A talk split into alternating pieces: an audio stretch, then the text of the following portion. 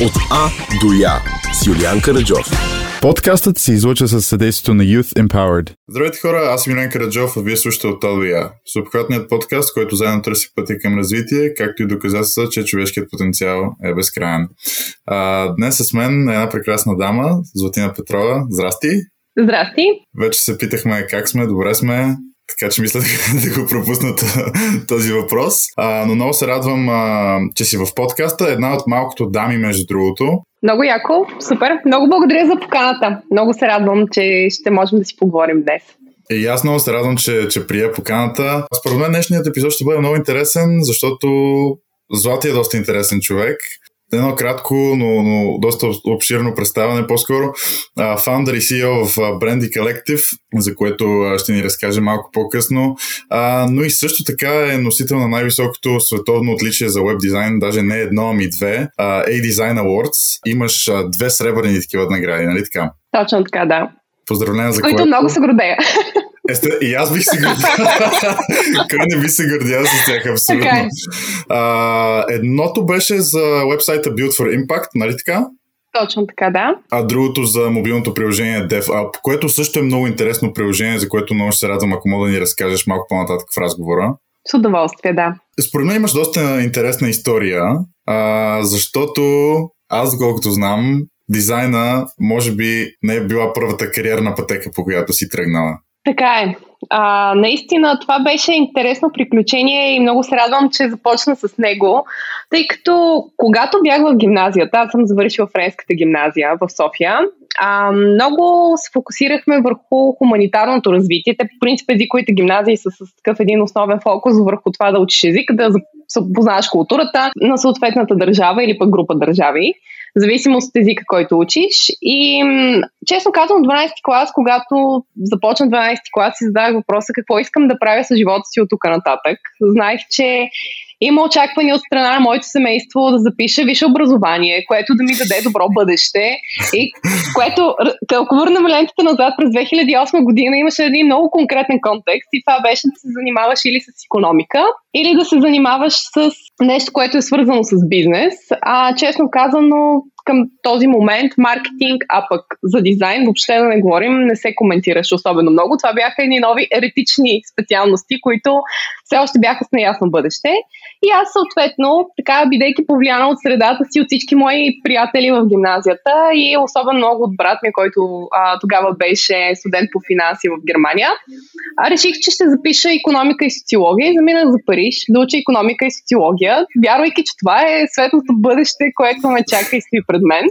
А, в интерес на истината вярвам, че когато има нещо, което си ти е предписано като път в живота, сякаш то малко или много те застига.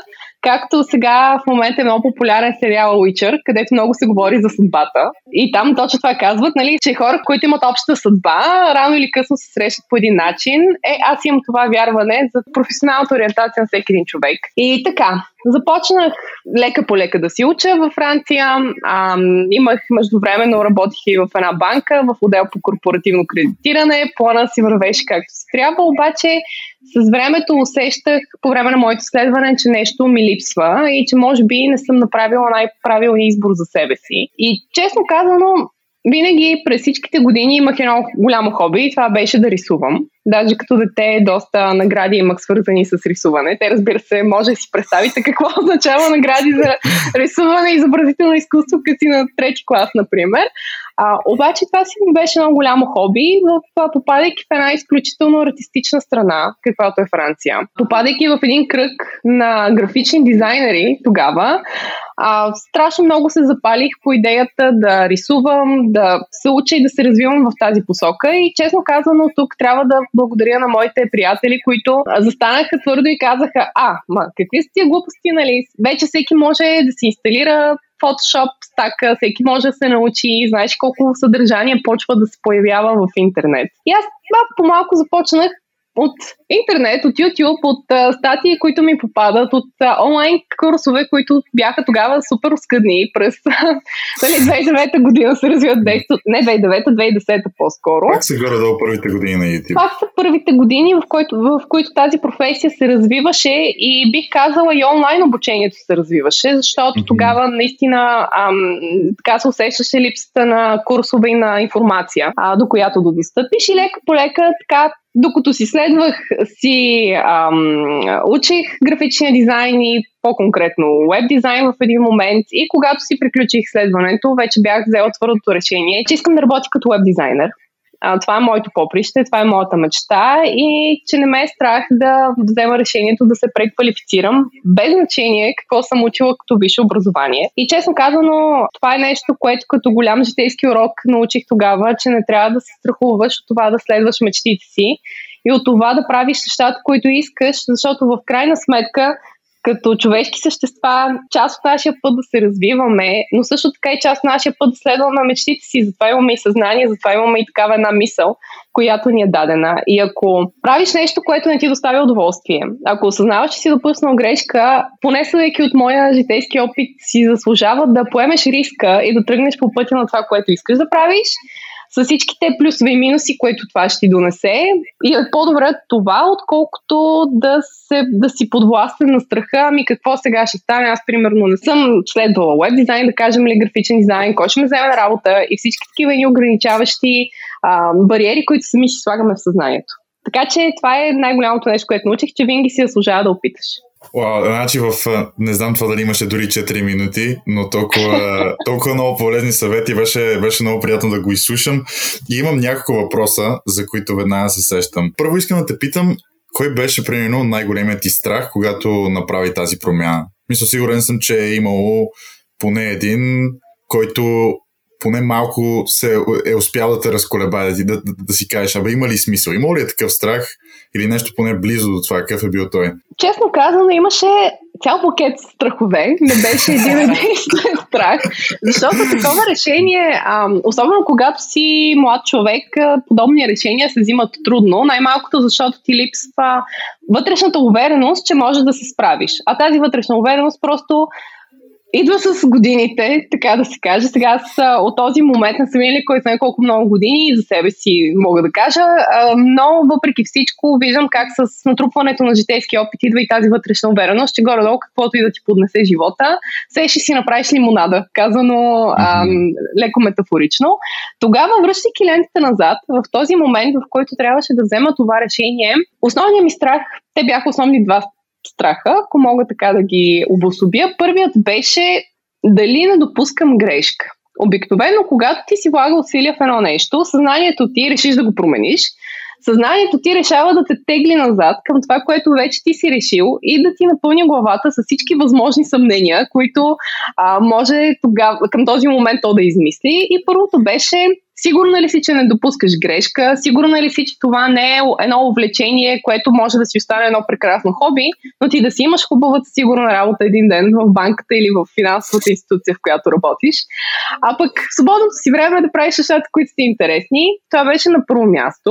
И на второ място ам, има един, надявам се да се променя вече с годините, но един такъв страх, че към този период за веб дизайн почти не се говореше. Говореше се за програмиране и а, възприятието на хората се състоеше в това, че ако искаш да имаш уебсайт, което също беше една изключително еретична идея към а, тези времена, се свързваш с някой програмист, който да ти накоди уебсайта. И съответно а, хората, които се занимаваха с уеб дизайн, или поне в зората на уеб дизайна, бяха основно мъже. Докато аз с нула познания по програмиране аз, и при това жена, заставах с идеята, че искам да бъда уеб дизайнер, съответно. Беше голямо приключение и както всеки един страх, когато има нещо, което те тревожи, а, разбира се, че живота започва да ти валидира този твой страх и да ти покаже, че абсолютно си имаш причина да се притесняваш, но трябва да го превъзмогнеш. И когато си приключих следването, се върнах в България и тогава реших, че а, ще се опитам да си намеря работа в някоя креатив агенция. с а, моето си ви, което към този момент беше опит в банка, завършен на икономика и социология и хоби уеб дизайнер, при което, както може да си представиш, абсолютно отказите летяха един след друг, един след друг. И така в продължение на някакъв некратък период от време и тогава аз продължавах да се връщам към този свой страх и съмнения дали всъщност не съм сбъркала, дали може би живота не ми показва, че трябва да се откажа и трябва да се върна към това, което си ми е сигурно и което познавам, но а, в този момент това, което е много важно, да имаш хора около теб, които да продължат да те подкрепят и да ти дават кораж в такива трудни моменти, в които можеш да се усъмниш в себе си много сериозно. И това бяха, тези хора бяха в лицето на моите родители, които застанаха и казаха, е, сега, айде сега, двайсет отказа ли ще те откажат от твоята мечта, нали? По-важна е твоята мечта и това, което ти искаш, човек, който искаш да бъдеш след пет години, след десет години, отколкото това, че си получила двайсет отказа. И майка ми има един израз, който, а, за който съм им благодарна, че тогава го каза. На планетата има седем милиарда човека, двайсет човека са ти отказали. Не мисля, че е представителна извадка, за да си ваеш генерални изводи за живота си. Което наистина беше изключително окоръжаващо. Това беше по отношение на, на първия страх, от основните два страха, които имах в този момент. Другото беше за а, ролята на жените в тази сфера. М, честно казано, това е един път, който а, жените продължават да си проправят в сферата и към днешна дата. Но е хубаво, че все повече и повече а, млади момичета избират да се занимават с веб дизайн. Жените, вярвам, че жените имаме много какво можем, което можем да дадем на този сектор и това ме прави щастлива, че виждам все повече млади хора, които избират този път. Както аз избрах за себе си преди десет години. Много интересни, много интересни примери ни даде. Особено много ми хареса, когато каза, че когато си внушиш, че нещо лошо ще, ще си се случи веднага в живота, ще ти покаже, че да, наистина а, съществува като опасност, но пък това, ако тръгнем според мен, на всяко нещо намерим така кусур и някаква опасност. Знам ли? То а, много ми е интересно, между другото има един такъв пример, не знам, майка ми ни го беше казвала, кой преди много, много време, бях малък. За петък тринайсети, нали, някои хора не излизат от вкъщи, стоят си от страх, че нещо ще се случи. Нали, това е окей, всеки има някакви страхове. Това беше по-скоро като пример, че да, то дори да си стоиш вкъщи, ще влезеш да се изкъпеш, ще се подхлъзнеш и пак може да си щупиш ръката, нали? Абсолютно, навсякъде, да. Навсякъде има опасности. А, Да, със сигурност, според мен има обаче някои професии или сфери, които ако завършиш тази специалност, доста трудно ще ти е да не си намериш работа по тази специалност, отколкото в, в други сфери. Предполагам, че в една сфера като тази на изкуствата и дизайна, по-скоро трябва много да се доказваш за, за, за известен период от време, преди да си намериш някаква стабилна работа. Това така ли е? Ами честно казано, това беше така преди няколко години. В момента в световен мащаб има изключително голям глад на специалисти в сферата на изкуствата и особено в сферата на веб дизайна и графичния дизайн. Причината за това е развитието на технологиите. От една страна, това звучи като едно голямо клише, но много често клишетата са клишета, защото са си самата истина да. За живота. От една страна, развитието бързият темп, с който технологиите се развиват, доведе до това да има все повече стартъпи, които правят и създават различни технологични дигитални продукти, за които им трябва дизайнери, които да направят тези продукти. А в същото време по-консервативните компании пък захванаха път на дигитална трансформация, в който също имат желание да се дигитализират и също опират до абсолютно същите специалисти. И в един момент се получи един такъв геп, в който има страшно много голямо търсене на графични дизайнери, на веб дизайнери, също на маркетингови дизайнери. А, за аудиторията да поясня, че маркетингов дизайнер в общи линии се има предвид човек, който създава приоритетно съдържание за маркетинговите канали. Това са социалните мрежи, това са а, различни дигитални реклами, да кажем поддръжката на онлайн магазини, които имат специфични банери и така нататък. Всичкият този креатив, който се създава, се води маркетингов креатив. И малко или много а, света се ориентира към дигиталното. Вече ние започваме все повече да живеем в една виртуална реалност. Та, даже тя започва да доминира а, нашето ежедневие, особено метавърса. Особено, а, между другото, споделяйки за метавърса, ние в момента имаме проект в а, нашия екип в Brandly и да направим а, метареплика на нашия офис и да си wow. правим всичките оперативни в него, така че но това е една тема на едно друго а, на друг разговор или по-късно в този разговор. Да. Това, което искам да кажа и се опитвам да кажа, че всъщност в момента е един изключително подходящ момент човек да се специализира в тази сфера. А, през последната една година наблюдението ми показва, че даже и за България повечето аутсорсинг компании така хайърват изключително интензивно а, хора, които са на джуниор позиции, които са в сферата на веб дизайна, интерфейс дизайна и също програмирането, но програмирането така или иначе за него постоянно има работа, нали? И се получава един такъв момент, че може да завършиш една поредица от курсове, може да се изкара една академия, както академията на Телерик, например, без да им правя реклама, но те имат една доста съприятна програма за веб дизайн, която стартираха, мисля, че преди три години. И стигаш до едно ниво и вече буквално може да си намериш работа, без значение дали имаш висше образование или не в тази сфера, което в чужбина винаги е било фактор. В щатите, например, за да си добър уеб дизайнер или за да си добър а, програмист, абсолютно никой работодател не се интересува от това ти дали имаш завършено висше образование или не. Получаваш една поредица от технически задачи, които решаваш и с които ако се справиш и си адекватен човек, все пак така, нали, лесно може да работят, хората се работят с тебе, да работиш в екип, те взимат на работа и си започваш да си работиш. Това е доста често срещан подход при повечето технически ориентирани професии. Смея да твърдя и веб дизайна, малко или много я слагам към технически ориентираните професии, защото в края на деня всички ние като, като професионалисти или като компания имаме а, едни задачи, които трябва да, да са готови и всъщност квалификацията, която ни интересува, за да си изпълним тези задачи, е просто умението да седнеш и да ги изпълниш. И това е много по-ценно и важно, отколкото това дали си го учил, колко си го учил, къде си го учил, как си го учил и така нататък. Абсолютно. Това, между другото, е, а, което каза, той е малко като, не знам дали мит е правилната дума, обаче аз поне в България от, а, от останалостта, така, това, което съм чувал, е много интересна цялата тази сфера на, на веб дизайна и, и, и веб програмирането, как абе, то май не ти трябва висше образование, ама май е добре, ама пък не можеш да го изкараш от YouTube в същото време, докато пък завършваш нещо тотално различно и, и имам чуш, че една голяма част от обществото поне е така, защото ежедневно се говори, нали, за, за такива неща, всеки си на телефона, всеки... Дори да, да не мисли, че, че е в веб пространството, то е и, и, и ползва труда на много хора като теб и на твоите колеги ежедневно.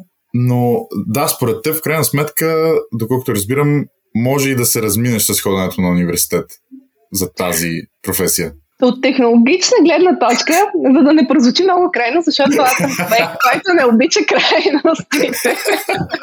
Но а, ако искаш да овладееш уменията и скила, да станеш добър уеб дизайнер, например, понеже си говорим в а, тази плоскост, е много важно да отделиш изключително много часове да правиш дизайни. Това е една неблагодарна работа, в която искам така да развенчая креатив аурата, която българското веб дизайн комьюнити създава, но всъщност това е изключително неблагодарна работа, в която инвестираш година-две, за да придобиеш скилове и ако имаш късмет, наистина, което го пожелавам абсолютно всеки един човек, който реши да се занимава с ам, тази професия, а, да имаш ментор, който ментор може да бъде някой дизайнер, който познаваш и е по-сериозен, а, нали, така с повече опит, може да бъде екип, към който да се джойнеш. Между другото, не е лоша стратегия, когато а, дори да си учил в YouTube, нали, да речем, или да си завършил академия, по-скоро хубавата крачка е а, да се започне работа в креатив студио или в креатив агенция, за да, за да може да се школова целият този скил и цялото това познание, което човек има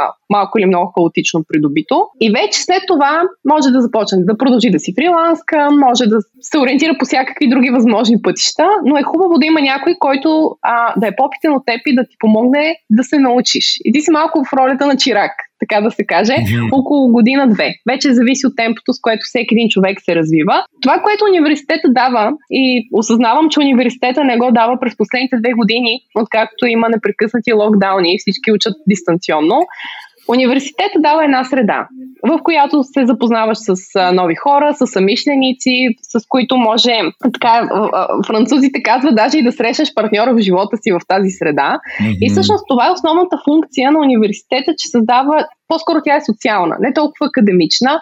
Към настоящия момент не се сещам за място, а, било то така от държавите, в които изкуството е издигнато на пиедестал, университет, който да предостави напълно адекватна програма по уеб дизайн или графичен дизайн. Академичните програми винаги вървят с няколко години назад и горе-долу това, което се учи и човек хипотетично би учил е нещо, което е относително вече поотминало и няма как да измести това да натрупаш професионален път. По отношение на следването в България, програмите за веб дизайн са доста малко, като възможност за висше образование, но отново, дори да се запишат, те не изместват момента, в който си имаш едни часове, които трябва да седнеш и си ги нацъкаш. Часовете варират, но според, да кажем, психологията, десет хиляди часа извършване на нещо те прави експерт. Тоест, за да станеш така джуниор експерт, вече се разделят на, а, надолу, нали, скалата пада, но примерно имаш едни буквално наистина година-две, които по четири-пет часа на ден трябва да цъкаш, за да станеш добър, ако искаш да правиш това. И това е едно решение, което е важно всеки да го иска, защото една такава, особено креативната работа ти може да ти донесе много, но в един по-бъдещ период. И просто ти трябва да си готов да поемеш този риск и да направиш тази жертва от себе си. И колкото и да ти е трудно да вървиш напред и да продължаваш да вървиш напред, за да се получи това натрупване и вече да има точката на пречупване, в която след това всичко ти става много по-лесно. При програмирането процесът е сходен, само че пътят е доста по-кратък, понеже програмирането е много логически дефинирана професия, знаеш, че трябва да научиш тези езици, да речем някой от тях, защото те, нали, са пълна палитра. Това, което много често се практикува в България, не се...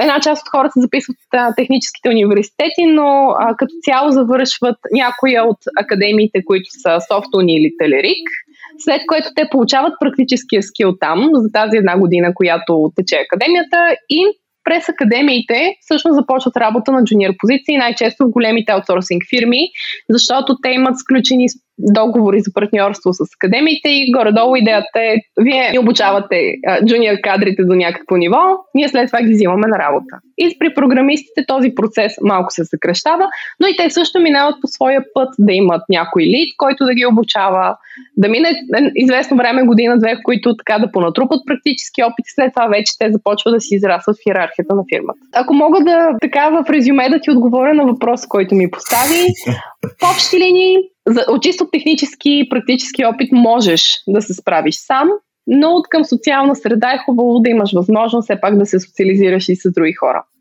Дали университетът е тази възможност, дали е комюнитито, в което искаш да попаднеш и да се намираш, защото в България, например, има много силно креатив комюнити. Преди COVID се правиха регулярно най-различни митъпи, срещи, закуски, mm-hmm. срещи в барчета, излизания в паркове и всякакви други подобни неща, така че това също е друг тип вариант да срещнеш самишленици. Просто въпрос на личен избор и въпрос на а, вяра доколко висшето образование е важно и доколко не е важно. Аз лично за себе си съм взела решението, че висшето образование е nice to have. И наистина а, го завърших и не съжалявам за момент, че направих този избор. Честно казано. Значи това, което аз успявам поне да разбера от всичко, което ми каза, е, че добре да ходим на университет, обаче е много добре да правим нещо допълнително извън него. Абсолютно да. Да не, много правилно да си разбрала. Да, да не разчитаме, че университет ще ни научи всичко, което да, то е дори... Като се замислиш, естествено, винаги ще отнема някакво време, докато, нали, няма как да променят целият карикулъм е така отведнъж, като дойде някаква нова технология, примерно, или нещо. Отнема наистина време. А, трябва и да има човек, който да го преподава това. Предполагам, че хората, които знаят как да преподават тези неща, не се занимават с преподаване. Абсолютно е така, да.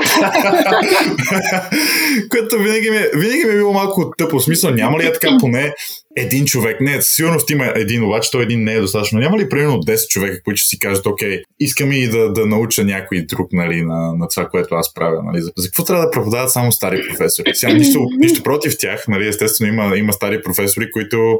Сега има предмети, които не се променят, естествено. Аз сега имам един предмет, Media History се казва, няма какво толкова много се промени. Нали, както знаем, отнема дори някакво време нещата, които са се случили преди двайсет години, да влязат в историята също така, така че горе-долу, нали, последните пет-шестстотин години в медиите не е нужно да ми го преподаваш.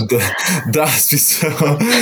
Ами честно казано, има много интересни хора, които преподават, обаче те избират а, да преподават в академиите, които са на SoftUni, Telerik и еквивалент. Ага.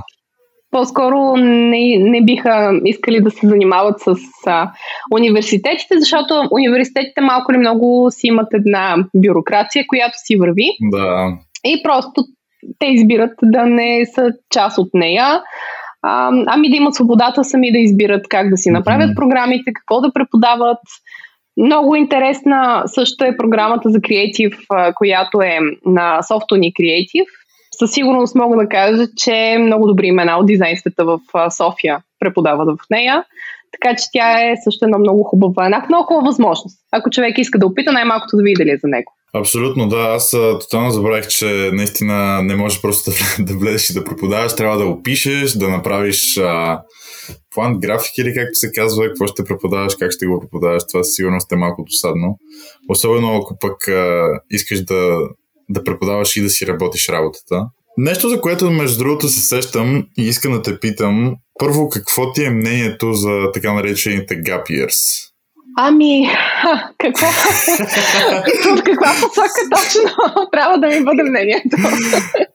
А, няма... а, идеята ми е, в смисъл, според теб, ако беше взела gap year, щеше ли отново да запишеш, а, какво каза, икономика и социология? Да. Да, или по-скоро щеше да запишеш дизайн някъде? Щеше ли да има някакъв ефект върху теб и мислиш ли, че като цяло е добра идея? Аз примерно ще ти кажа сега, а, лично за мен, не знам дали моето нещо ще помогна ли в някаква посока, аз ако взема gap year, най-вероятно никога няма да отида на университет, просто защото съм такъв човек. Смисъл, или ще го направя сега, или няма да го правя.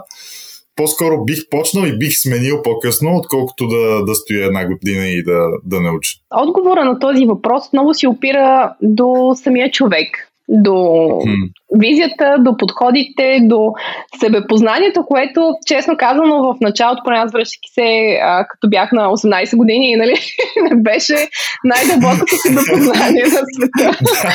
Което притежава. Трудно е малко, но честно казано, по отношение на гап а, годините, нека го формулирам така. Тук много силно влияние оказва средата, в която се намираме и държавата, в която се намираме. Защото във Франция, например, е изключително популярно след като завършиш гимназия, една или две години да си вземеш gap year и масово младите хора предпочитат да го направят преди да запишат висше образование и в този период, това горе-долу, с което те се занимават, е обикалят света и пътуват много. Идеята на тези gap years е, че във Франция, конкретно в примера на Франция, много млади хора по-трудно израстват, стават по-трудно зрели, поради много различни причини, в които сега не искам да влизам а, в този контекст. И родителите, да, и родителите изключително много подкрепят това те да натрупат житейски опит и да попътуват, да видят света, да видят как живеят другите хора. Най-малкото да придобият едно познание за себе си и да скъсат малко с наивния поглед на живота, който те имат преди това, за да могат да вземат решение в полза на това какво иска да правят с, своето, с своя живот от тук нататък. В България, може би от времената на нашите родители, идва момент, че ти в момента, в който завършиш гимназия, това е същото момент, в който ти трябва абсолютно да си наясно какво ще прави с живота си, да си записваш образование и въобще да не се размотаваш повече от излишното. А, но, доколкото знам, нещата се променят, нали, с всяка година. При висшето образование, честно казано, а, аз лично за себе си... М- Ако трябва да се върна назад във времето, по всяка вероятност, отново щях да извървя същия път, поради една единствена причина, че благодарение на това висше образование, което аз избрах, срещна хората, които ми повлияха да тръгна по пътя, по който вървя вече от единайсет години. И честно да ти кажа, не бих... А, и една секундичка от него... Не, не съжалявам, че съм го извървяла и за, и за една секундичка не се колебая отново да тръгна по същия път и отново да направя същите грешки, да натрупам същия опит, защото опита, който ние трупаме, ам, ни прави хората, които сме. И честно казано, колкото и да искаме да правим нещо или да не искаме да направим нещо, ние няма как да се застраховаме от това да не сбъркаме. Даже това е най-нормалното нещо на света и е много по-хубаво да сбъркаш, но да научиш интересни неща, живота те срещне с интересни хора и да отидеш на друг път, където ще срещнеш други хора, ще направиш други грешки, но те ще развият по някакъв начин, така че ние не трябва да се страхуваме от това да бъркаме. Напротив, трябва да се хвърляме с главата напред към грешките, които допускаме, защото те ни правят хората, които сме. И хората, а, които искаме да бъдем също. Абсолютно, за това не се бях замислил, че всъщност... твоето отиване в Париж е, те е довело до а, място, на което сега се намираш. Да, много интересно. И аз по-скоро може би... М- аз съм малко разделен, защото всъщност да, много подкрепям идеята, че е по-добре да правиш нещо, а в този gap year не просто да стоиш във вас. Това няма много смисъл. Не знам дали повече подкрепям да ходиш в университет и да правиш нещо или наистина да пътуваш и да правиш нещо, но според мен е достатъчно да правиш каквото и да е. Просто нещо. Може да работиш в ресторант, може да работиш в кафене. Нещо, където да имаш контакт с други хора, да можеш да запознаеш да... И естествено, според мен е важен елемент от цялото това нещо е да си любопитен и, и наистина да искаш да знаеш и да искаш да поемаш на някъде, а не по-скоро просто да си почиваш или просто да отлагаш нещо, може би. Точно така, а... да. Не е хубаво да се седим в бездействие. Да, а, много ми хареса това, което каза за, за грешките, че от, от тях се учим. Всъщност това може би е най-благоприятният резултат. Мисля, че всеки е правил една грешка, не се е научил, повторил е, потретил е, смисъл всеки има поне една такава. Колкото плати, толкова. Така да, да. Важното е в крайна сметка да се научим, нали, да не я правим цял живот. Разбира се. А, аз по-скоро искам да те питам, да, всъщност в, а, в твоята професия, в твоя професионален живот, има ли е така една грешка, например, от която много си научила нещо? Една, много ми е трудно да, да сложа една грешка, от която съм научила много. А, те си бяха поредица от грешки. а, цяла поредица от грешки, свързани чисто с натрупването на опита, а, който, който имах. Но може би това, което най-много ми беше повлияло през годините, това е когато започнах да работя в креатив агенцията в Флорида. Okay. А, и израствайки по тяхната иерархия, която бяха дефинирали, всъщност натрупах най-многото грешки тогава. И честно mm-hmm. казано, това, което а, като извод си извадих, беше, че много често, когато в креатив индустриите създаваме нещо, ние се фокусираме върху нашата представа за това нещо. Ние си го харесваме много често, даже в по-големия процент от случаите хората си харесват това, което правят. Малкият процент, които не си харесват и собствената работа, обикновено са към категорията гении леко. Между другото, това наистина е така. Познавам дизайнери, които са невероятни, но не харесват работата си по абсолютно никой начин. Въпреки всичко, лудостта и гения имат пресечна точка някъде там. И когато създаваш нещо, грешката, може би, която а, допусках известно време в а, живота си, която мисля, че а, в началото на професионалния си път всички креативи, малко или много, или повечето креативи, да не, да не генерализирам, а, правим, е това, че възприемаме нашата представа за най-добрата представа и най-доброто решение на проблема, който ни е поставен. Да си креативен, освен да създаваш красиви дизайни или пък да, да довеждаш идеи от идейно ниво до нещо конкретно. Креативността се дефинира и като problem solving, т.е. дизайнерите винаги решават някакъв тип проблем. Или някакъв тип казус, ако не искаме да използваме думата проблем, че малко по-негативно звучи. Грешката, която допускаме всъщност е да възприемаме нашето решение за най-доброто решение, само че обективно нашето решение не е най-доброто решение. И това го научих с годините и опита, че всъщност когато ние създаваме дизайн, трябва да влезем в обувките на бранда, да влезем в обувките на нашия клиент или ако правим интерфейс дизайн, който е доста по-комплексен, да влезем в обувките на хората, които ще използват приложението, което създаваме, защото крайната цел на дизайна е да послужи на тези аудитории и на техните аудитории, ако говорим за бранд. Ако, mm-hmm. или пък на аудиторията, ако говорим за някакъв дигитален софтуер, или пък приложение, или социална мрежа, или каквото и да било. И най-правилното решение, което ние трябва да направим, и най-хубавият дизайн, който трябва да направим, е дизайна, който съответства на техните потребности, но и на потребностите на бизнес оунерите. И това е нещо, което креативите много така с опита натрупват, къде е пресечната точка между моята визия и това, което аз мисля, че е много яко и красиво, и това, което всъщност ще свърши работа на крайния потребител или на, на, на, на юзера, или пък на крайния клиент. В случая на mm-hmm. Brandly ние работим с а, доста бранд девелопмент, разработваме и, и в нашия случай по-голям процент са крайни клиенти, нали? Техните клиенти, техните аудитории и така нататък. Така че това е грешката, която, може би ако мога да кажа, една голяма грешка. А, допусках доста продължително а, и извода, който си извадих, вече го споделих. Нали? Важно е да се поставим на мястото на хората, които използват дизайн. Това според мен е, между другото, доста валидна философия на живот като цяло. Може би ако хората по-често се поставяха в обувките на другия и се опитваха да видят света по техния начин, тогава може би ще да ни е много по-лесно да се разбираме като цяло. Със сигурност щехме да изпитваме повече емпатия помежду си, да. Да. Не, защото нали, на всеки се случва да, да си мисли, че той е прав и че особено като става дума за отношения между хора, според мен винаги ако са двама човека си петдесет процента, ако са трима си трийсет и три процента. В смисъл, нали, процент от проблема, който е създаден. Така е. Нали, много са причините. Начина по който реагираш, да, наистина, може би твоята визия е права, но може би си реагирал по доста кофти начин и тотално си отхвърлил чуждата визия, която също не е много, нали, поне от гледна точка на уважение не е много яко. Точно така е.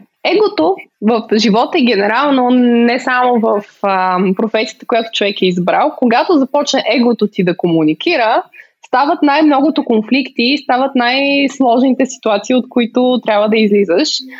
Много по-полезно и много по-успешно би било, ако като хора развиваме умението да слушаме другите. Защото за да а, можем да общуваме правилно и да проявяваме повече емпатия, всъщност ние трябва да слушаме хората срещу нас. Да се учим от тях, доколкото бихме могли. Без значение кой е човека, какъв е, на каква позиция работи. А, с годините с това, което човек се сблъсква, вижда едно его, което аз за себе си го наричам корпоративно его. Тоест, колкото по, на по-висока позиция отиваш, вече по по-различен начин започваш да се отнасяш към хората, с които работиш, хората, които работят за теб, нали, хората на улицата, ако щеш, което е на един много ограничаваш възглед за живота и, честно казвам, много повече те ощетява, отколкото да ти помага, всъщност. И ако се научиш и се култивираш, така да не даваш гласност на егото си във всеки един момент, в който той има желание да се изкаже, както, например, в, в пример, който дадах с, с дизайните. А, дизайнерите винаги, и не само дизайнерите, ние няма ситуация, в която ние да не мислим, че сме най-прави. Дори да има конфликт, дори да стигна до някакво решение, ние пак сме дълбоко убедени в себе си, че ние сме най-правите хора на света и просто сме туширали конфликта и сме приели една ситуация по някакъв начин, просто за да се махне. Но, но истината е, че имаме случаи, в които егото ни е полезно, защото то ни мотивира да вървим напред, но когато опре до работа, до връщане на обратна връзка, тогава егото директно бива конфронтирано и всъщност ние трябва да замълчим. Ето още една грешка за, за джуниор а, позициите е, че когато създаваш нещо, той е като твоето бебе, ти го показваш на света, такова каквото е, и очакваш както ти си го харесваш толкова много и усрещната страна да го хареса. Обаче усрещната страна в по-големи процент случаи има тотално друга визия за, за нещата или пък има по по-различен начин си представя цялото нещо, което ще се случи и казва ми, окей, не, не ме кефи. Нали, казано по много различни начини. И тогава това, което съм наблюдавала в супер много при дизайнери с по-малко опит, е, че веднага се включва его реакция. Какъв е той, че ще ми каже до мен?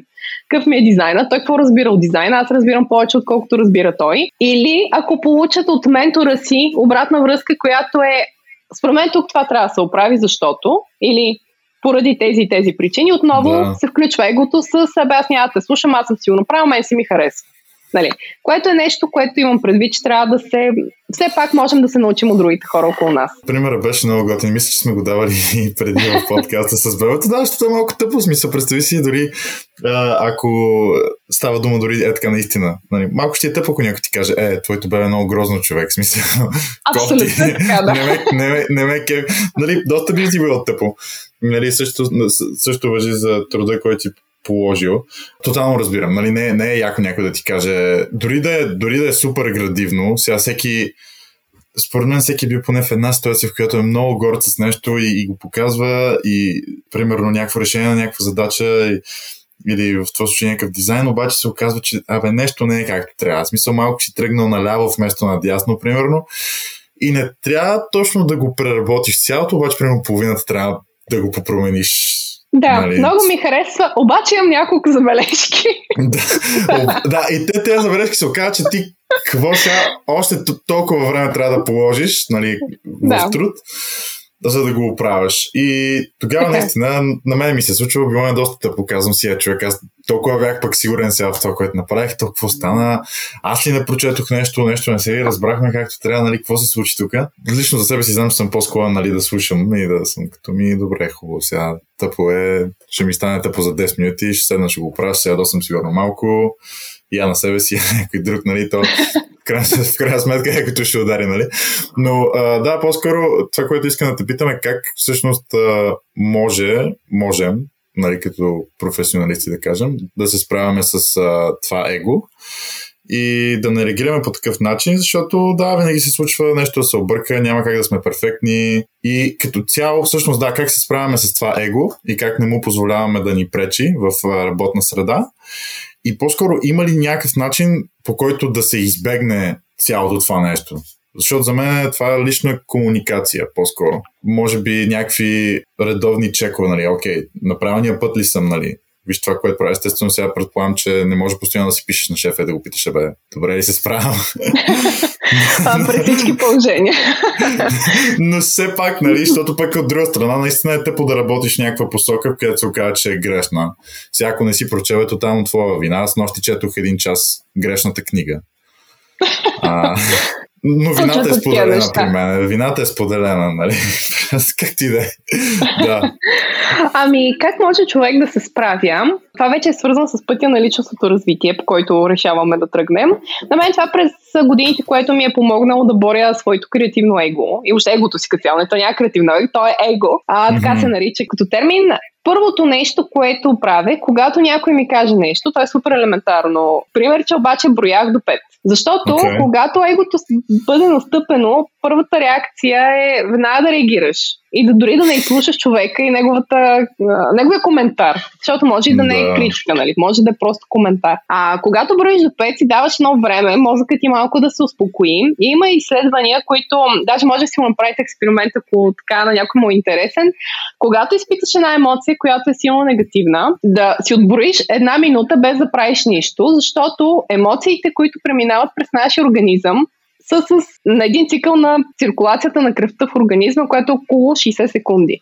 Тоест, след тези шейсет секунди тази емоция спира да, да, те, да те държи. Така че това са два много малки, много странни малки а, биохака, обаче в крайна сметка това е една първа крачка на едно основно ниво, в което можеш да опиташ да си тушираш емоцията.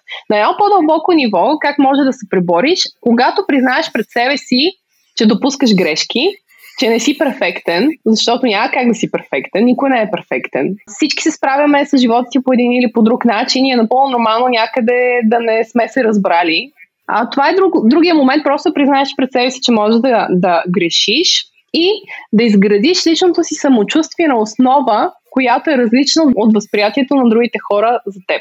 Тоест, казвам по-просто, колкото по-малко ти пука какво мислят другите хора за теб и колкото повече си казваш, тяхната обратна връзка няма отношение към това ти какъв човек си и твоята ценност и стойност като човек, толкова по-спокойно ще ти бъде да комуникираш с другите хора и да получаваш критика. Защото да, някой може да ти каже, ти си направил най... най-глупавото нещо на света възможно. Как можа въобще да го направиш? Защото в креативната индустрия има едни много критични хора понякога, които а, на чест и бойна слава го обръщат и могат изключително остро да влязат с обратната си връзка, но когато а, получиш такава остра реакция, ти кажеш, Господи, аз не ставам, аз съм отвратителен дизайнер, как е възможно въобще, ето, това показва, че аз не мога да правя дизайни. Нали, това е грешната гледна точка, но това е най-естествената, най-естествен начин, по който егото ти ще реагираш, защото твоето самочувствие приема, то приема, че самочувствието ти е накърнено. Когато обаче ти а, развиваш себепознанието за себе си и си кажеш, ами, дали е окей, хубаво, просто не му е харесало. Напълно е възможно да не му хареса. Сега в крайна сметка аз съм направил нещо, което съм преценил, че ще бъде адекватно, обаче не му е харесало и ми хубаво, ще измисляме нещо друго. Нали, тогава реакцията е друга и ти свеждаш всъщност твоето самочувствие вече не е обвързано с а, м- външното мнение на заобикалящата ти среда. Защото когато, колкото повече съхра... съхраняваш себе си в едно вътрешно твое ядро, толкова по-малко външния свят ти оказва влияние и толкова по-спокойно ти комуникираш. По отношение на втория ти въпрос, а, как може да се избегне а, такъв а, тип а, хвърляне на труд в неправилната посока, Различните екипи действат по различен начин. Аз мога да споделя как действаме ние в екипа на Brandly. Винаги изхождаме от позицията, че когато трябва да създадем нещо, например, взимам пример, трябва да направим един уебсайт, е изключително важно всичко на две хиляди процента да е изчистено с нашия клиент като комуникация. Тоест, той да знае какво ще получи от нас като крайен резултат и ние да знаем той какво иска от нас да получи. Това нещо е обвързано с комуникация малко на едно съвсем, а, така, както някои хора в екипа казват, ние малко им говорим на клиентите като на идиоти понякога. Обаче всъщност това не е така, защото колкото повече въпроси питаш клиента, толкова повече информация събираш от него всъщност той какво иска. Нали, как си го представя. Дават се на един начален етап различни примери и посоки на дизайн, които не са отнели много време да се изготвят. И вече когато знаем, окей, аха, значи клиента си представя нещо в този стил или, примерно, нещо подобно на еди си кой сайт. Значи ние вече имаме информация горе-долу каква сложност на дизайна се търси. Той се кефи на такива цветови гами. Съответно, вече ние имаме информация, че ам, дори да направим ресърч, възоснова на който да стъпи бранд девелопмента, изграждането, примерно, на дефинирането на стилове на съответната марка, има голяма вероятност той да не го одобри, защото в крайна сметка това е неговия бизнес. А винаги за всеки един бизнес стои екип или стои един човек, като фаундър. И той е последната инстанция. А хората, понеже отново опираме до, до его, както при нас, така и при тях, ако ти си харесваш червено и черно, например, и с вас си любимите цветове, няма проучване, което да те убеди, че ти трябва да си направиш бранд в зелено и синьо. Крайна сметка. Така че, от тази гледна точка, просто на един много ранен етап всичко се изчиства и се изчиства и се изчиства до степен, в която е на сто процента ясно какво трябва да се изпълни и вече се сяда и се изпълни. изпълнява. Отново има момент, в който може да, се, нали, да има някъде а, разминаване, обаче процентът на разминаване е вече много по-малък, защото и клиентът знае какво ще получи накрая в този процес. Аз си го представям като много труден процес, между другото, защото колкото и да питаш един човек, сега предполагам, че се изготвят някакви демо варианти, които показвате на клиентите. Точно така, да. Да, изготвят се. Защото, защото иначе би било много трудно. Сега, ако някой ме пита как искам да ми изглежда сайта, не знам дали ще, ще мога да му обясня. И, и, е, и е интересно, защото така клиента, смисъл, той, той ще види някакъв крайен продукт и винаги го има риска, това на мен не ми харесва, нали? И това не ми харесва и аз съм гледал твърде много такива мимове, човек, в а, социалните мрежи. Абсолютно. За дизайн точно. Те бълват, обаче също така го има и обратната страна на нещата, че ако, да кажем, както един известен процент от а, хората, с които се срещаме, нямат съвсем ясна представа и визия. И по пътя не можем да. съвсем да кристализираме, но има и положителния ефект, защото тогава, примерно, ние след като сме извършили работата си по начин, който я правиме за всички, сме направили нещо, което пък и на тях им е харесвало и казват, това е супер готино, да. Всъщност, наистина, като се замисля, това ми харесва, нека стартираме с това нещо по този начин. Така че mm-hmm. нещата са... Дизайн е голям процент комуникация. Това е начин на общуване. Просто е визуален. Да. За разлика от вербалната комуникация, дизайна е визуална комуникация. Mm-hmm. Но в интерес на истината, това, което е много важно, когато човек иска да създаде нещо, което да предложи на някой друг, е много важно да има и много ясна идея в главата си какво иска да постигне като крайен резултат. По същия начин, когато имаш среща, която ти е важна, е хубаво да знаеш какъв искаш да бъде изход за теб от тази среща. Защото по този начин А, се елиминира момента на случайността или на някакво случайно събитие, което по някакъв начин повлиява на целия експириенс, който а, е свързан с а, взаимната работа. Съответно, когато, примерно, ние правим дизайни, ние да питаме клиента много, както ти казваш, аз сега не мога да опиша как ми изглежда сайта, повярвай ми, много хора не могат да го кажат и да го вербализират, обаче а, ние сме разработили методология, която е малко по-различна методология на веб дизайн, в която минаваме, разбиваме веб дизайна спрямо добрите практики на различни типове, с различни типове секции и сетваме една структура от самото начало, с която първо клиентът одобрява. Въз основа на тази структура вече почваме да добавяме елементи и, в, и, и всъщност клиента изчиства своята позиция в процеса на съвместната ни работа и крайният продукт вече е един общ продукт на комуникация между него и между нас, а не наше креатив решение. Така че просто всичко е въпрос наистина на комуникация на подход. Затова да, е добре пак... дизайнерите са добри комуникатори, да се научат да бъдат. пак опираме до това, пак опираме до това. Да, ние докато си говорим за дизайн, имах един въпрос, който сетих онзи ден за него, между другото. Защото предполагам, че си минала през стотици проекти до сега. Дизайна, както казахме, е комуникация, но и изкуство. И ми беше много интересно, работила ли си по проект, по който изобщо не си била вдъхновена или, айде, мотивирана, не знам дали е правилната дума, но по-скоро да ще си оставим с, с, с вдъхновена. Нали? Колко е важно вдъхновението в тази работа, защото сега то е вид изкуство, обаче at the end of the day трябва да сложиш храна на масата. Нали, може би в един, нали, по-нататъчен етап, да, предполагам, че има такава възможност, нали, да кажеш, окей, не искам, нали, мога повече да си избираш, да, си, да, да селектираш, окей, не искам да работя по това, искам да работя по това, но предполагам в началото по-скоро взимаш каквото можеш да вземеш. Така е. Това е неизбежно. За да стигнеш до хубавите, интересни задачи и проекти, трябва да си минал през а, неприятните задачи и проекти преди това, като специалист. Непрекъснато в, а, за всичките тези години винаги се случва да има някакъв проект, който, а, по който се налага да работим и който не е любим на никой от екипа, честно казано. Обаче пък клиент е добронамерен, има голямо желание, вярвам, че ние сме подходящите хора, които, да, които могат да му помогнат. И тогава, знаеш ли, вдъхновението е много важно нещо. Всъщност, при креативните хора много често ние обработваме, нашето вдъхновение минава през нашите емоции. Съответно, ако имаме нещо, което много ни дразни, е много трудно да потече положителна емоция, която да ни даде спокойствието ние да творим. Uh-huh. А, от тази гледна точка е много хубаво човек да бъде вдъхновен, но си мисля, че когато, ако положим усилия и се стараем да разграничим кои са източниците на нашето вдъхновение от реалната работа, която трябва да свършим, тогава много по-лесно се минава през подобен тип предизвикателства. Защото ако ти си вдъхновен от това, че работиш с супер якия екип, ако си вдъхновен от това, че дори от най-малкото нещо имаш изключително вкусно кафе, което можеш да си направиш сутрин в офиса.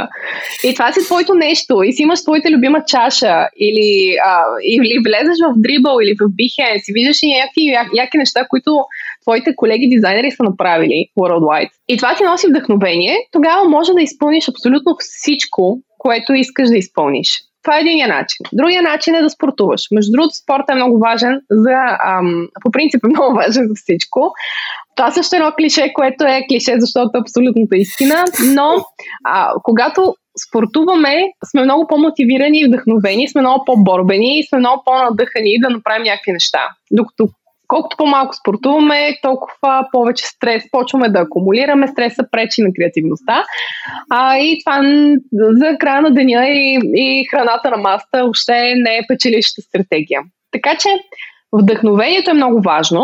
В нашия екип това, което с дизайнерите си говорим, е, че е много важно да сме вдъхновени, защото това вдъхновение ни развива. Обаче, в крайна сметка, не винаги работим по неща, които ни вдъхновяват. Това просто се стараем да ги направим по най-добрия възможен начин и да не забравяме, че има отсрещени хора, които вярват в нас, които са, които са доверили своите мечти, своите професионални идеи на нас и вярват, че ние ще им дадем най-добрия резултат. И съответно, нека търсим вдъхновението другаде. За креативната индустрия и за дизайнерите, между другото, с опита, който слушателите биха придобили, които решат да се занимават с това нещо с годините, че има едни дизайни, които ги правим за вдъхновение като екипи, които са много яки, които са дизайните, които пускаме по състезанията, а, с които печелим награди, но има едни такива дизайни, които правим и са задължителни, вземат един немалък процент от времето в екипите, в които работим, които са си съвсем скучни, няма нищо вдъхновяващо в тях, няма нищо уникално, невероятно и креативно, което да ни стимулира, но пък това, което ни държи и това, което ни а, прави силни и ни вдъхновява, всъщност са хората, с които работим и това дали се чувстваме добре в а, кожата си, в професията си, в екипа си, в фирмата си, дали сме си намерили мястото. А другото просто сядаш и го правиш, защото трябва. Но mm-hmm. без влагане на допълнителна емоция в това. Да, аз те попитах, защото лично за мен това е много важно. Сега ако нещо не, не ме вдъхновява много като работа и виждам малко зор, нали, и си казвам сега, е, много тъпо, ма тъпък. Тъпък трябва да го свършим, а пък на мен не ми, не ми се иска. Не, не ти се така, да, не ти се захваща. Еми да, може би, може би защото просто да. Не ми върви толкова добре. То дори не е, в смисъл, да, ако е нещо, което харесвам да правя като цяло, пак ще ми е еднакво приятно, пак ще си правя нещата, които по принцип си правя. Просто някакси Да, не ми е, може би, интересното, макар че не може всичко да ни е интересно. Но не, не, не, ми, не ми спори толкова работа, сякаш. Защото пък при мен има, ако, ако се чувствам наистина вдъхновен, искам да направя нещо, мога я така просто един ден, изобщо даже да нося така, как е минало времето. Мозъка да мине. Така да протече да, през теб. Просто, просто минава, изтича деня и накрая съм гледа. Той е примерно осем часа, аз не съм разбрал. Има друг път, ето през един час и ой, колко е часа свършили цял ден. Да, има и такива моменти. Няма как да се застраховаме, да. Добре, между другото сега, аз в началото споменах а, апликацията DevUp. Аз я разгледах и според мен това е, може би сега, ако правилно се изразявам, точно такъв микс от много вдъхновяващ проект, но и много практичен, който всъщност помага. Не е просто, нали, за вижте колко красиво нещо направихме. Точно така, можеш да. Ли, можеш ли да ни разкажеш малко за него? С най-голямо удоволствие. DevUp е приложение, което, мобилно приложение, което и към настоящия момент надяваме се скоро да види бял свят, защото той си един от социалните проекти, които сме си захванали в нашия екип и които си бутстрапваме самостоятелно, т.е. не разчитаме на външно финансиране за него или пък на външна помощ и затова малко по-бавно стават нещата. Самата идея, която стои за DevUp е, че в а, така нашата работа мина през последната година с много най-различни фондации и неправителствени организации, тъй като вярваме, че те се нуждаят от повече, от социалния сектор се нуждаят от повече дигитални услуги и ние се стараем в рамките на тези наши програми, които разработваме, да ги подпомагаме. И една асоциация, която всъщност а, така отразява глухата общност, а, имахме възможността да работиме с тях и забелязахме, че една от големите трудности, с които младите глухи хора се сблъскват, е това, че те не са равнопоставени на чуващата общност по отношение на професионалното си развитие. Тоест, когато mm-hmm. човек е лишен от свое сетиво, той не е човек, който страда от някакъв тип умствено заболяване или някакъв дефицит умствен. Той е човек, който просто е с ограничено едно сетиво, за сметка на останалите си сетива. Съответно, глухите хора не чуват или много трудно а, така се научават да комуникират с външния свят, обаче те са едни изключително талантливи, интересни хора, много амбициозни. И, и както един млад човек може да бъде амбициозен и талантлив и да иска да се развива от чуващата среда, по същия начин един млад човек от глухата общност.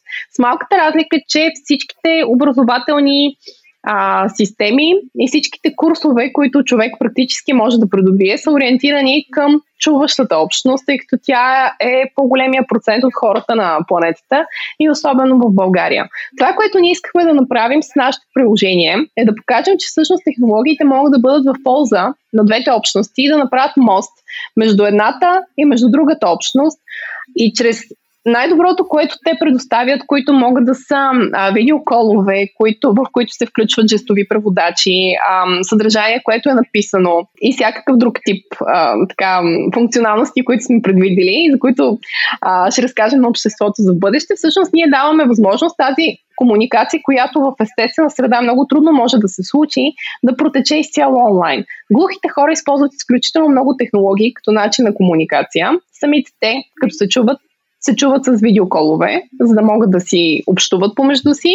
Да. И е много интересно. И, и всъщност а, това, което ние искаме да покажем е, че а, от една страна технологиите могат да помогнат, от друга страна това дава възможност на компаниите да си подготвят кадри, които са от тази общност а, и които след това да могат съвсем пълноценно да вземат своето място в а, професионалния си път.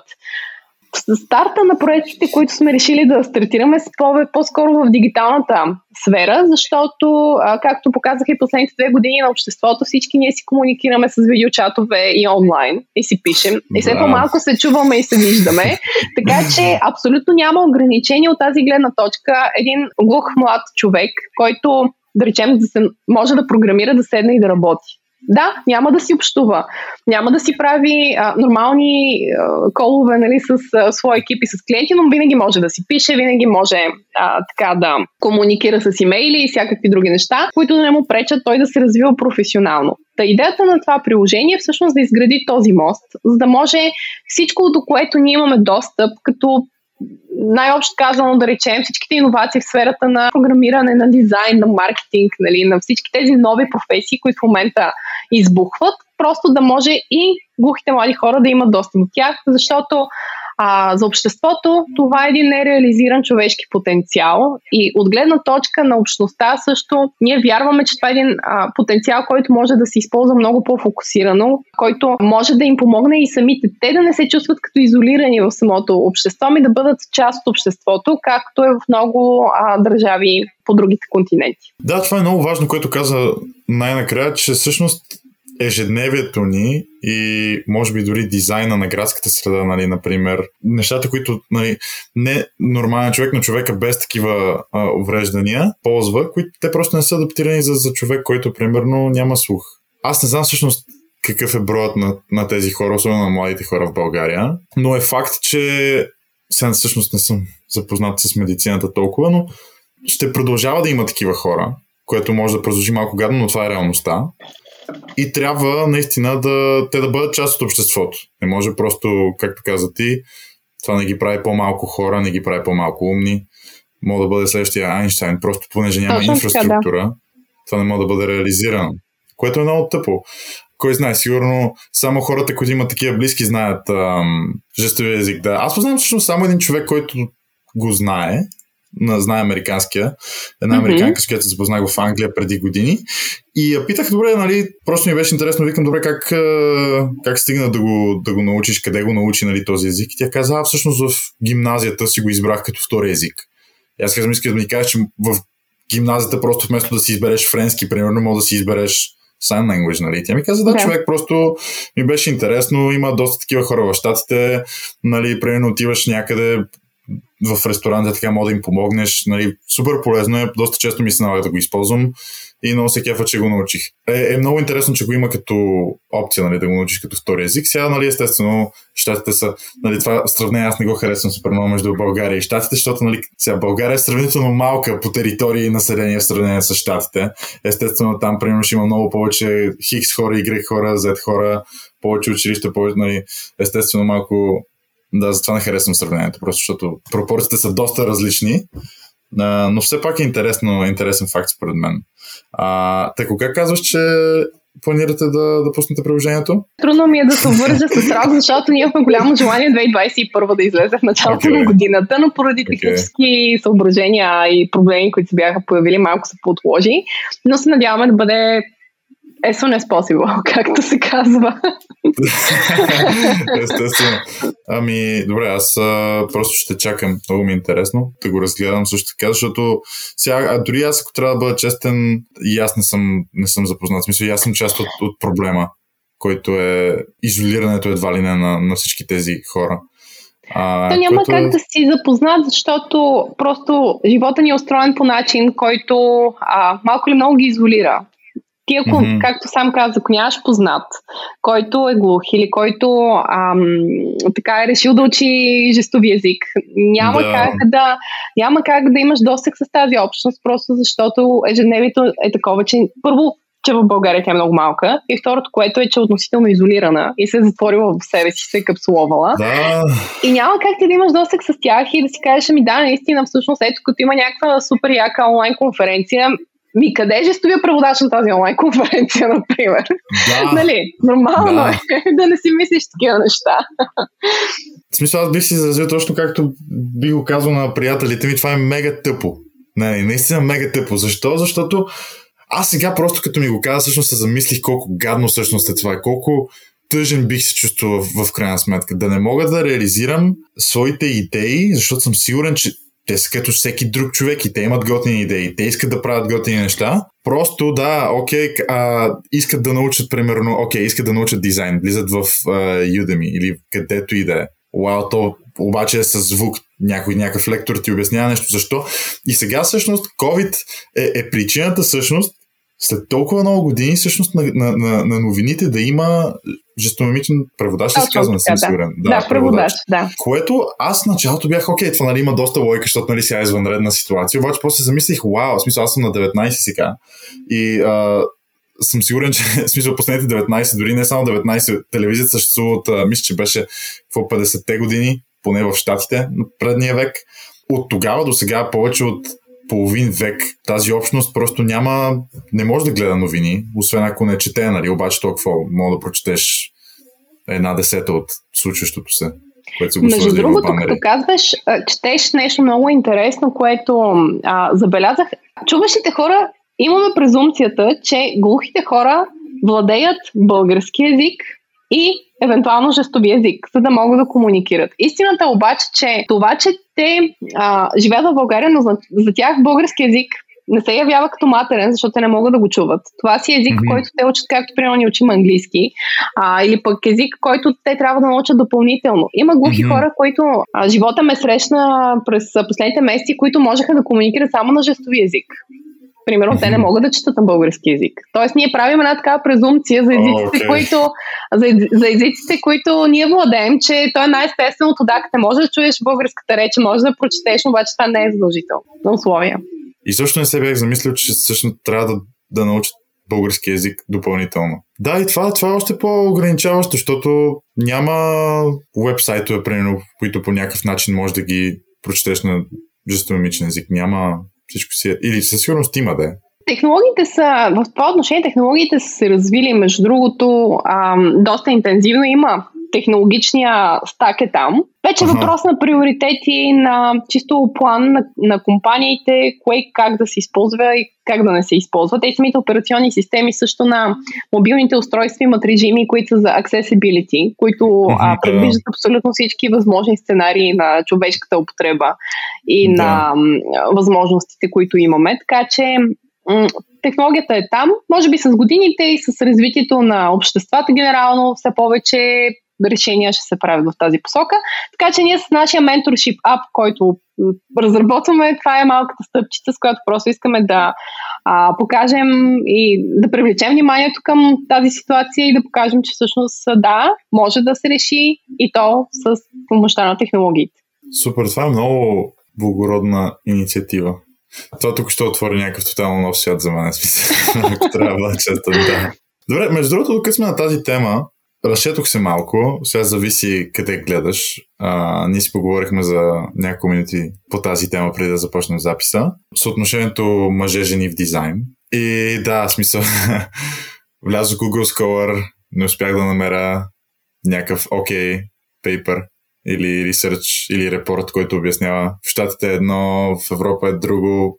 В Англия, между другото, успях да намеря един репорт на The Design Museum, според който всъщност само двадесет или двадесет и два процента мисля, че бяха от всички дизайнери в Ю Кей са жени, като това число последните сто години не се е променило. Но още по-интересно е, че на A-Levels, Което, което не, не е запознат, това е едва ли не най-високият етап на гимназията, който можеш да запишеш. Нали, не е нужно да го записаш, не всеки може да го запише, трябва да имаш добри оценки на едни изпити, а, които се провеждат там. Но а, около седемдесет процента от всички ученици на този етап, нали, в предмети, които са свързани с дизайна, са дами. Но след това се случва нещо. И няма толкова много дизайнери. Повечето са мъже. Сега не знам дали е правилно да кажа, може би е по-окей да гледаме дизайна като цяло, защото нали, има urban дизайн, има нали, моден дизайн, има графичен, има веб дизайн. Но да, сега в България също не знам как стоят нещата, зависи къде си, но може да си част, ти да си част от, от малка общност, но и от голяма общност, зависимо от къде си. Сега ако си в а, офисът ти в Ню Йорк, а, по-скоро ще си част от по-голяма общност, защото в щатите са повече жени, доколкото разбирам, дизайнери. Но искам да те питам, защо е важно да има повече жени дизайнери? Ами, отговорът е изключително простичък, за да може да има малко повече баланс. Защото в света, в който живеем, е много важно да има баланс. В природата всичко е в баланс. Съответно и мъжете и жените е хубаво да бъдат в баланс на местата, на които работят, тъй като едните са носители на определен тип ценности и начин на работа, другите са носители на друг тип ценности и така. Защо е важно да има повече... Аз бих си проформулирала въпроса на защо е важно да има повече жени в технологичната индустрия като цяло. Okay. Защото жените могат да дадат много на света. По отношение на дизайна конкретно, жените, начина по който жените разсъждават и мислят, е много фокусиран върху, доста често е фокусиран върху малките детайли, върху малките акценти, върху потребителските преживявания, които в момента са като много голям buzzword с user experience дизайн, нали? Като се каже, жените много по, а, така с много по отношение влизат и емпатия се отнасят към дизайна, което разбира се не означава, че мъжете не се отнасят със същото отношение и емпатия, разбира се, нали? Но някак си мъжете мислят по-глобално от това, което аз а, така имам като наблюдение от а, скромния си житейски опит, докато жените влизат в много повече и в много по-голям детайл в това, което, а, в това, което правят. И когато тези две силни страни на мъжете и жените се обединят в едно, излизат много хубави крайни решения и крайни продукти. Това, което обаче може да откаже една жена да тръгне а, по пътя на технологиите, това е, че това е пътя на технологиите. Тоест, вече имаме едно отношение, предварително, което ам, обществото ни е създало, че това е мъжка работа, че инженерните специалности, технологиите са място, което, в което жената няма много място, няма да има и възможност да се изяви по всяка вероятност, защото ще попадне а, в една среда, която деветдесет процента са мъже, както има, имаше едни наши клиенти, които бяха сто човека, от които имаше две жени. Mm-hmm. А, така че има и такива случаи, но в крайна сметка всичко това е така и не е така, а защото всяка една професия се учи, всяка една професия се развива и ако наистина това е нещо, което те пали, това е нещо, което, както в една книга се казва, кара сърцето ти да запее.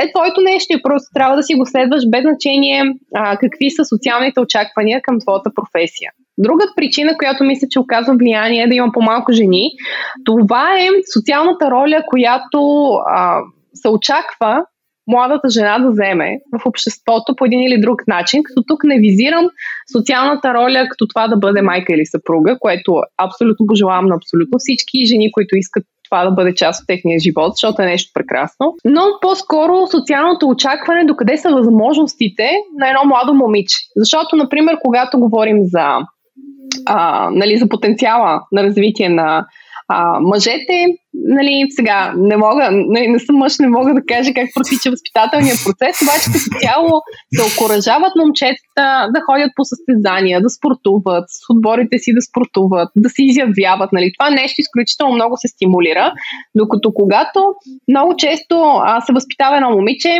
дори най-малкото нещо, което започва от а, така възрастта на, на тин годините с а, ти не дей дадеш много, шо ще станеш дебела, нали, обличи се добре, как си се облякла, що се облякла така, нали, среши си косата. Нали. Дори тия най-малките малки а, и, и на пръв поглед изглеждащи супер незначителни коментари, които идват от семейство. Да биха могли да дойдат от семейство, могат и да дойдат от учителите, могат да дойдат от някаква вътрешна среда.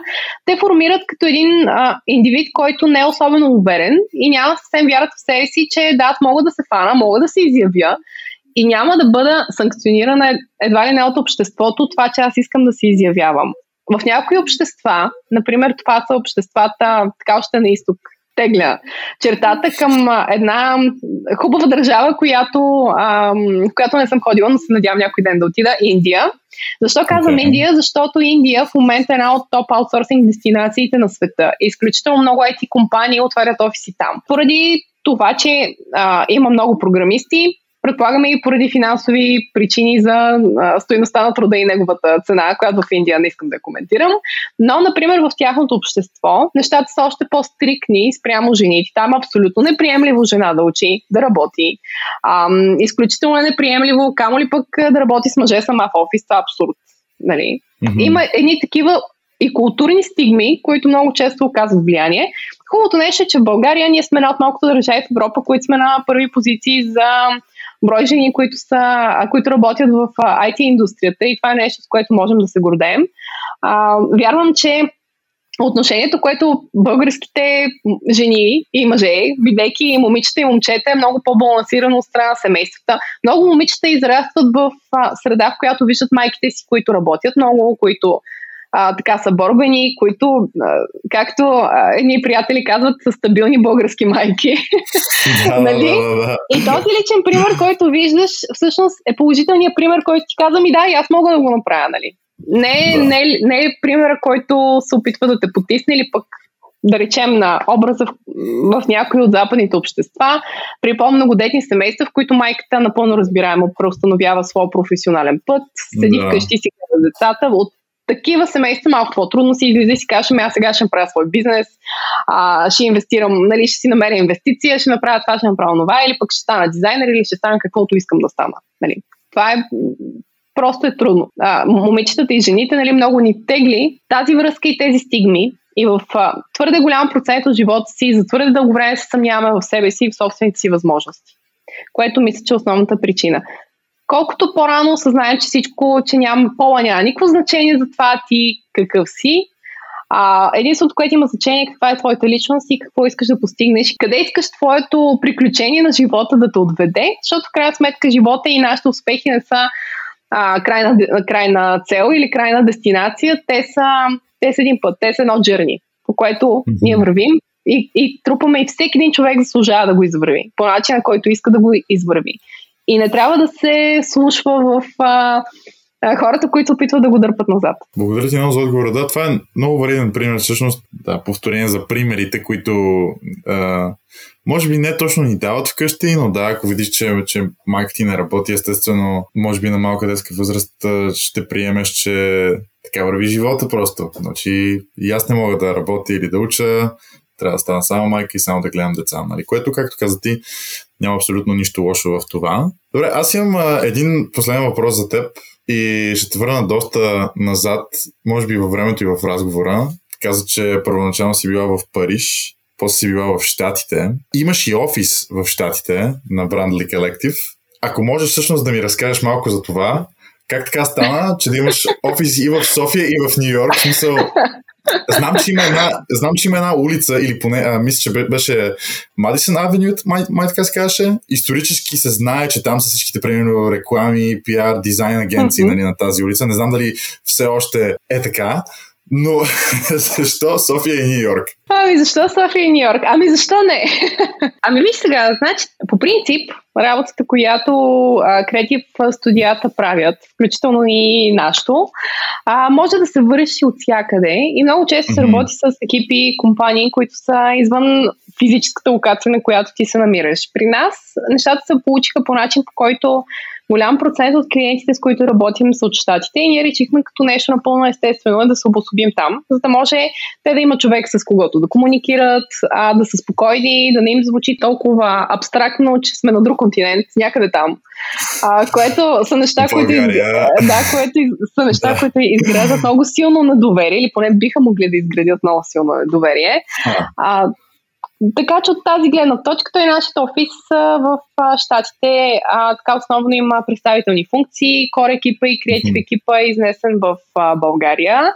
А, в София поради една единствена причина и тя е, че а, вярвам в потенциала на, на българите като програмисти и като креативи. Мисля, че имаме изключително добри заложби дадености да правим невероятни интересни неща, което, в което се убеждаваме напрекъснато, виждайки колегите си а, в България, виждайки включително и някои от нещата, които излизат от нашия екип. Нали, сега не казвам всички, защото звучи би било изключително а, нерелевантно. В крайна сметка, ние допреди малко си говорихме как работим и всякакви работи много често и не винаги всички са интересни. Обаче българите имат, имаме изключително голям потенциал и окол към дизайна. И за това моето желание винаги е било кор екипа да бъде в България. Вярвам, че е много важно за българите, които обичаме страната си, които всъщност то не е да се гордееш с произхода си, защото произходът е такъв какъвто е в крайна сметка, но да. не се опитваме да го загърбим и да се чувстваме зле от това, че сме се родили някъде и не е редно и не трябва да се чувстваме по този начин никога, защото нашия произход е част от нас. И отново той е изиграл някаква роля в формирането ни като хора и като личности и формира така дългосрочно някаква роля. И аз вярвам, че а, когато създаваш а, бизнес, е хубаво да създадеш и възможности за хората, които са също като теб в твоята си страна. И това е причината да организираме и така основната кора единица в София. А, просто защото искаме да работим с българи, искаме да работим с себеподобни и с хора, с които имаме общи виждания. Това естествено не изключва чуждестранния ни екип, в който а, нали, от цял свят, така, или мал, да. малко или много да се каже, обаче а, кор екипа и кор познанието по нещата, които правим, си е а, ситуиран в България. Та това е причината защо София.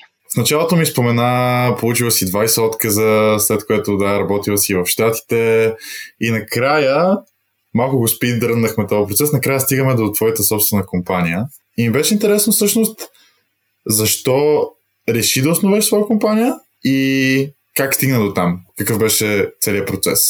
Пътят беше доста дълъг. Не винаги м- хората, които то за всяка индустрия се отнася, не е естественият завършек на този професионален път, защото има и много такива митове, които а, нали, битуват, че работи за някой, после работи за себе си и така нататък. Това е нещо, което искаш да го направиш или не искаш да го направиш. А, познаваме много изключителни специалисти от най-различни сфери, а, с които и работим, и те в крайна сметка са избрали за себе си да се развиват в йерархията на фирми, примерно десет години или петнайсет години, и те отново са креативи. Просто това е опира вече до твоите лични виждания и потребности, mm-hmm. а, което е напълно окей, нали, което наистина е напълно окей. За мен лично, а, защо и как се стигна до собствената ми компания, това ти беше един дълъг процес а, на изграждане на моята личност като човек и като дизайнер.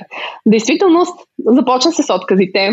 Мина се през, през различни типове агенции, минах включително нали, на, през американска такава, до която стигнах и до доста висока позиция. Но в крайна сметка винаги в мен а, е, седяло, е седяла една мисъл, че искам да направя нещо свое, за да мога да допринеса с това, което правя, с това, което виждам като полезност и необходимост на други хора и на други екипи или на други компании, или нали, зависи какъв е а, крайният потребител на нашите услуги. Опита, който натрупах през годините, работейки в други екипи, ми помогна за себе си да изградя каква е тази стойност, която бих могла като специалист да дам и съответно моя екип да даде, и защо аз не виждам тази стойност на местата, в които работя, и в един момент с времето това стана доста така водещо в моето поведение, до момента, в който не реших просто да се отделя от американската агенция, в която работих, и да стартирам Brandly. А, буквално с а, нула бизнес опит, с, как се казва, и с нула клиенти, нали? Всичко от пълната нула, yeah. но с един голям ентусиазъм и желание. Brandly вече на две години и мога да кажа, че нещата, приключенията са много големи, но и, има и предизвикателство, но има изключително много интересни и вълнуващи моменти, за които съм благодарна на всеки един момент, както и на екипа, нали, с който работя. Но вярвам, че когато имаш такова търсене за себе си и потребност, просто е хубаво да се вслушаш в нея и да тръгнеш по пътя на предприемачеството, защото тогава това ти дава изключително много и може да ти даде изключително много. Другата причина, поради която а, взех решение да се развивам, е, че може би идва и отличният пример, който имам от моето семейство, тъй като майка ми има доста успешен бизнес, който сама е направила от нулата, и аз винаги аз съм израснала с този личен пример и осъзнавам за себе си с годините, че може би това е една от причините винаги да съм мислила, че искам да направя нещо за себе си, просто да последвам примера, който майка ми ми е дала в живота. Да, отново се връщаме между другото точно на тези примери. И колко е важно всъщност какъв, какъв пример ти е даден докато си малък? Какво работят родителите ти? Според мен поне има доста голям ефект върху това какъв ти ставаш. Естествено не казваме, че е невъзможно. Поне аз не мисля, че е невъзможно сега. Естествено, ако родителите ти нямат бизнес свой, това означава, че ти не можеш. Да, нали, има доста примери, просто трябва човек да се погледа, със сигурност има. Но пък е да. Много важно и по отношение дали е предприемачество, дали е професионален път, който си решил да следваш, няма абсолютно никакво значение. Едно нещо е много важно в живота и това е, че средата, в която сме заобградени, изключително много ни влияе и може да победи личната ти воля. Затова, ако искаш да бъдеш успешен, дори да си, отблизвайки в примера, който ти даде, нали, от семейство, което а, си е съвсем добро, обаче няма бизнес оунъри в него, това е напълно окей, обаче ако се обградиш със среда, примерно стартъп комьюнитито в България е такова много мотивиращо, на хора, които виждаш, да, че правят да, неща, да. които са супер а, заредени, и ти си казваш, да, аз мога и мога да го направя. И има а, в една така много интересна книга на моя ментор Питер Сейдж, пише, че ако общуваш с десет вдъхновени човека, които са мотивирани и развиващи се, ти ще бъдеш единайсети. Ако общуваш с десет наркомана, например, по всяка вероятност ти ще бъдеш единайсети.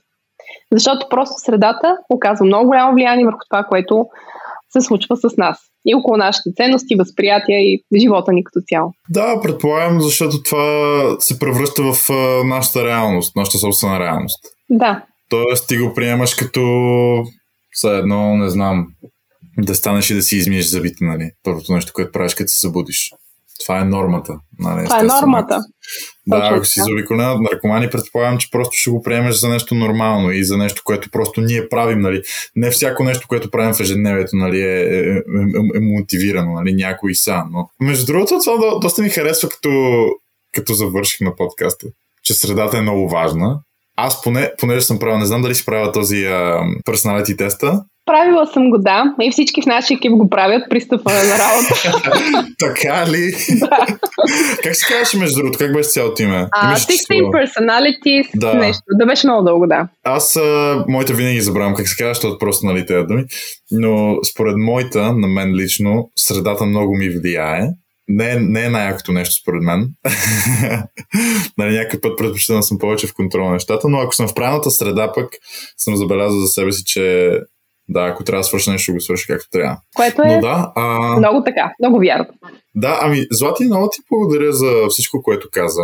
Беше ми много приятно, аз лично научих доста интересни неща. От, както си казах вече, отвори ми се един нов свят, който няма да коментирам повече, защото наистина не знам почти нищо. Срам, не срам, това е истината. А, част от то според мен проблема е глобален. Но да, много ти благодаря, че се съгласи да бъдеш в подкаста и да а, споделиш а, твоите съвети, познания, tips and tricks за живота, за своята професия. На мен беше супер интересно да слушам. Много благодаря за поканата. Надявам се да съм споделила неща, които най-малкото да, да ви накара да се замислите. И аудиторията просто да си зададе някои въпроси, които самичка да си достигна до отговорите. Както съм направила аз за себе си. сто процента. А, аз лично, не знам, това ми е малко като начин, по който съдя епизодите. Ако аз си задавам въпроси през целия епизод, значи... Да, което със сигурност, например, между другото ми беше доста интересно да разбера, че така емоциите ни преминават през нас като един цикъл на кръвообращението. Това има много лойка, защото винаги на мен дядо ми е казвал, не, винаги трябва да броиш до пет, нали, чака една минута, ама аз си казвам, бе, кой има толкова време да ме чака мене, бе, човек? Аз трябва веднага да дам отговор, бе. Как така ще стоя там и ще мълча? Това много странно ми звучи, обаче сега пък примерно, защото не съм се замислял, нали, защо е така, просто съм бил като о, това просто старите хора така са казали, значи, нали, като поговорка е. Просто трябва да има смисъл. Сега вече има смисъл. Много се радвам. А, и аз, но а, уебсайта, може би, мога да препоръчваме на хората да разгледат? В интерес на истината предстои да пуснем след месец-два изцяло обновения си уебсайт, на който много повече информация може да се открие за нас. Но, на който му е интересно, брандли колектив точка ком. Аз съм го разглеждал, между другото, много ми хареса. Така че чакам новия. А, а, но да, още едно ще благодаря. Така да, еми, като, като така агенция би трябвало да ви бъде добър уебсайт, нали? Той е първият импрешън, предполагам. Вярно е. А, но да, още веднъж ти благодаря много, че се съгласи. Благодаря и аз. А, до нови срещи. Значи, до нови срещи. Абонирайте се за нашите подкасти на всички платформи. Mixcloud, Spotify, Google Podcasts и Apple Podcasts.